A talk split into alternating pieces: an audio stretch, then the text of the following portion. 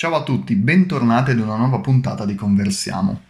Oggi siamo qui con una puntata diversa dal solito, non è una recensione di un libro, ma è un'analisi, una lettura di articoli che noi possiamo trovare sui quotidiani, sui giornali, su internet e parlano principalmente di attualità, del nostro mondo, delle problematiche che affliggono il nostro mondo, anche la nostra nazione, l'Europa, e, e, per, e servono queste puntate per farci crescere delle domande, per analizzare la situazione. Io non darò risposte, non è mia intenzione, non è, non è mio interesse dare risposte, ma il mio interesse è far riflettere su certe situazioni, perché comunque sappiamo che nella vita di tutti i giorni sono, si corre molto, c'è ansia, c'è fretta, non si sta molto a pensare a certe cose, nonostante siano evidentemente presenti quindi il mio obiettivo è far nascere delle domande, delle riflessioni eh, in voi.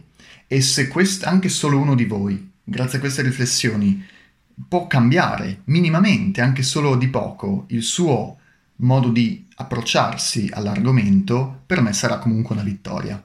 Quindi adesso partiamo. L'articolo in questione di oggi eh, parla della plastica. Ogni anno, dice, mangiamo una quantità di plastica pari a una pizza. Dice lo svela uno studio dell'Università australiana di Newcastle. In una settimana ingeriamo circa l'equivalente di una carta di credito. Ogni settimana mangiamo 2000 particelle di plastica, circa 5 grammi in totale. È l'equivalente di un cucchiaino o il peso di una carta di credito. A far suonare l'allarme è uno studio dell'Università australiana di Newcastle commissionato da WWF International. In un anno la quantità si aggira attorno ai 250 grammi, circa l'equivalente di una pizza margherita. Le particelle in questione sono microplastiche, ossia qualsiasi frammento di dimensione inferiore ai 5 mm. Sono presenti nelle birre e nei caffè che beviamo, addirittura nel sale da tavola. Gli effetti dell'ingestione di questi elementi non sono ancora stati provati, ma sembra che siano pericolosi soprattutto per il sistema endocrino e quello immunitario. E qui nasce spontanea una riflessione. Da quando la plastica è stata inventata, è stata creata, il mondo è stato ricoperto, riempito di plastica ovunque. Se noi ci giriamo, ovunque noi ci giriamo, in casa nostra, nei supermercati, nei cinema, nelle piazze, noi possiamo trovare qualcosa che è fatto di plastica. Eh, l'esempio più eclatante sono appunto i supermercati obiettivamente, pensateci un attimo, cosa che in un supermercato non è di plastica? Quale contenitore non è di plastica? C'è la frutta e la verdura, quelle non contenute in sacchettini di plastica sono eh, senza plastica.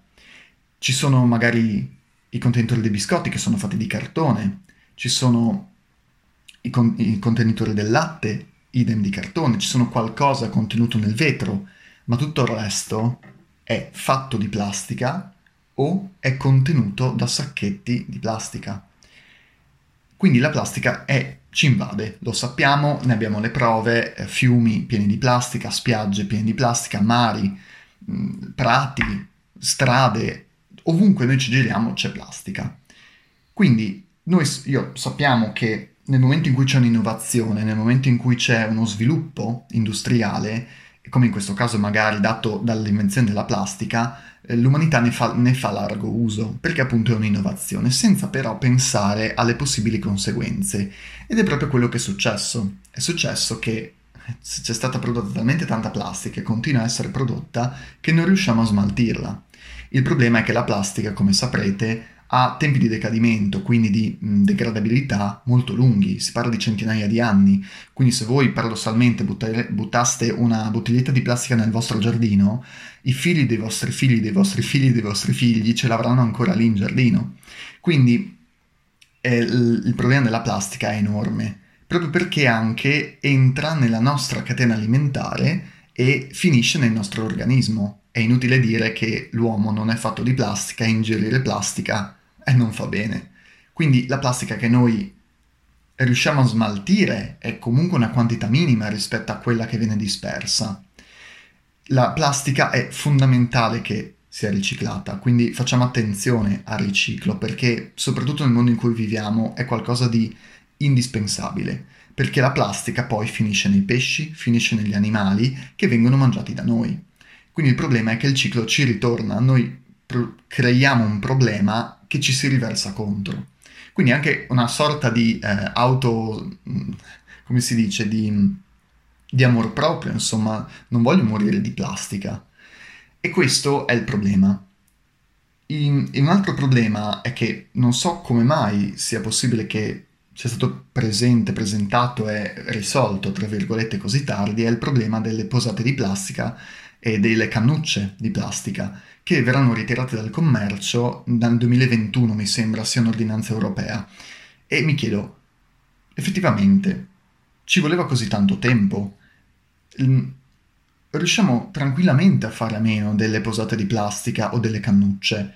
Non è un problema, viviamo senza questo. Capisco che privarci di posate di metallo, ok, come mangiamo, è un po' un problema, ma le posate di plastica e le cannucce sono facilmente sostituibili, siamo, siamo concreti, possiamo utilizzare diversi approcci per evitarle. Proprio il problema è che appunto questi tipi di posate di cannucce vengono più facilmente dispersi nell'ambiente rispetto ad altre cose e verranno quindi ritirate dal commercio. Teoricamente mi sembra verranno create anche plastiche biodegradabili che riescono a degradarsi facilmente nell'ambiente. Eh, non ho ben presente come siano fatte. Il problema di, questa, di queste microplastiche sono eh, in modo ingente, direi, le le bottiglie, di, le bottiglie di plastica, infatti l'articolo dice anche una delle fonti principali di queste microparticelle è l'acqua in bottiglia. In aprile uno studio dell'Università di New York ha stimato che insomma, le plastiche ingerite dai consumi di acqua in bottiglia è stata stimata e questi frammenti sono stati trovati in, tutti, in tutte le bottiglie dei brand analizzati. E questo il problema è che avviene prima che le bottiglie vengano trasportate, perché sono vari- esposte a variazioni di temperatura, svuotate, sono riempite e questo aumenta il quantitativo di particelle presente nell'acqua.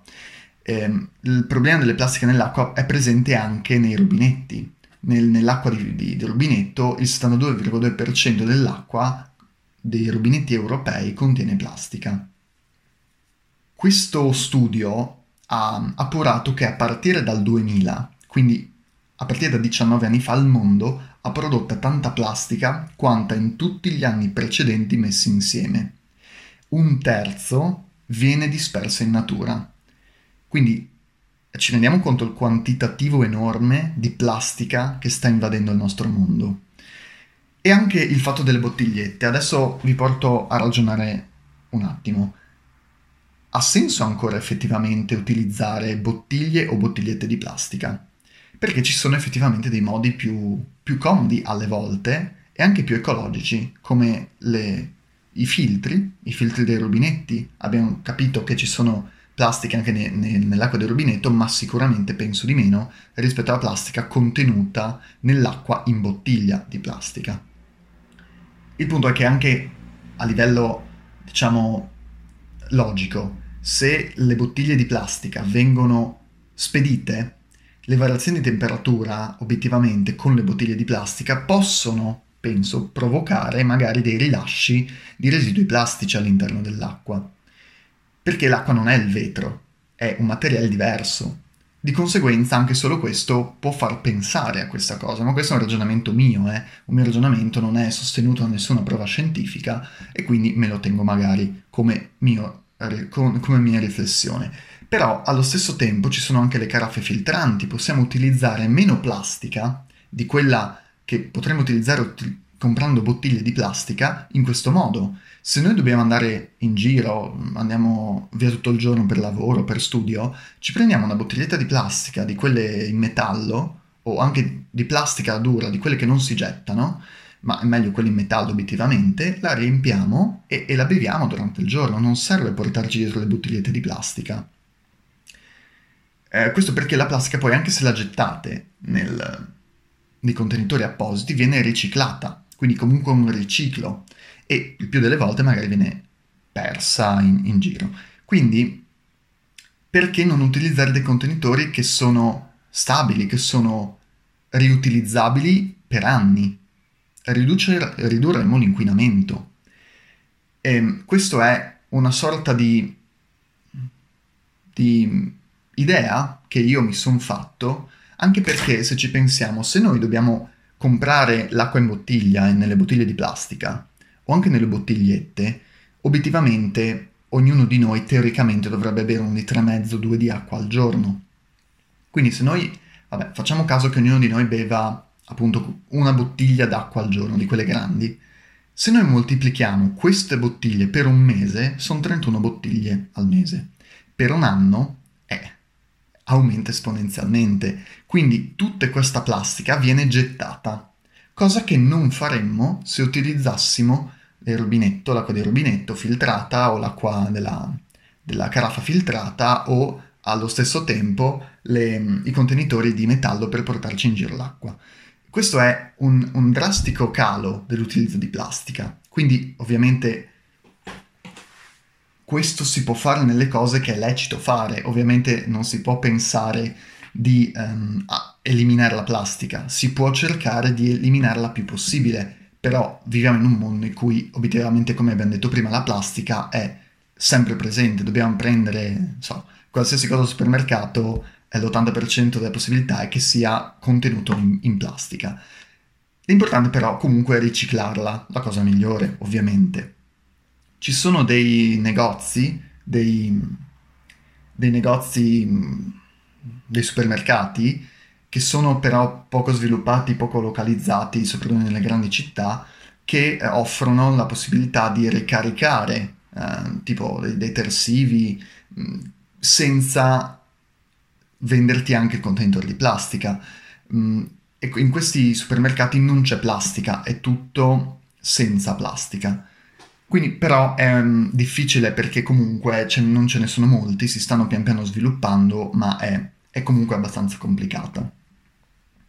Quindi, con, tornando al nostro articolo, mh, mm, tornando a quello, dicevamo, ogni anno il mondo usa 500 miliardi di bicchieri di plastica e un trilione di sacchetti di plastica, tutti non biodegra- biodegradabili.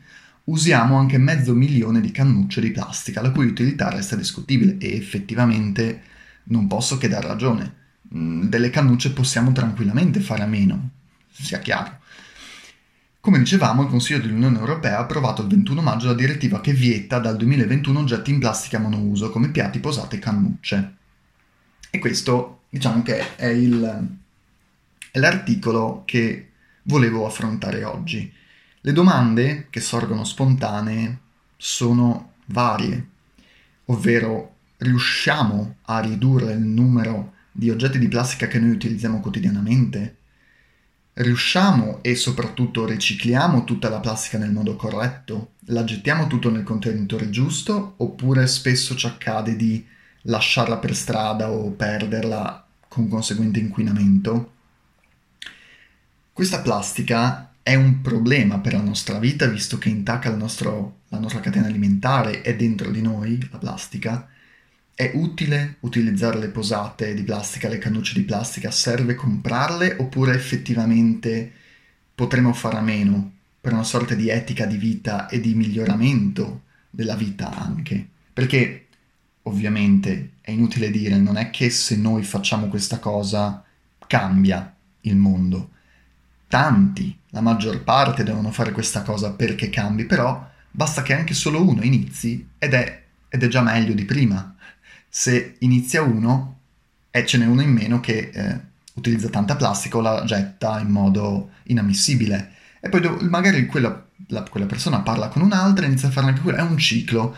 L'importante è che si inizi e con questo poi tutto teoricamente andrà meglio. Quindi,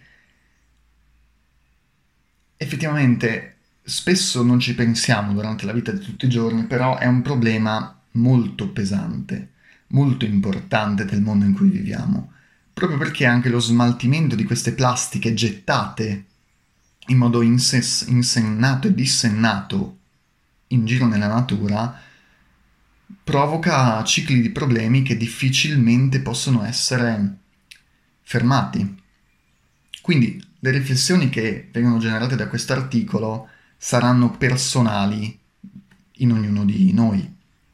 L'importante è pensarci, rifletterci risponderci, prendere una decisione e attuare dei metodi, modi di vivere, magari più ecologici, magari più etici, magari alle volte meno comodi, ma è tutta un'abitudine a mio parere. Detto questo, vi saluto, la puntata finisce qui, è finita qui, ciao a tutti.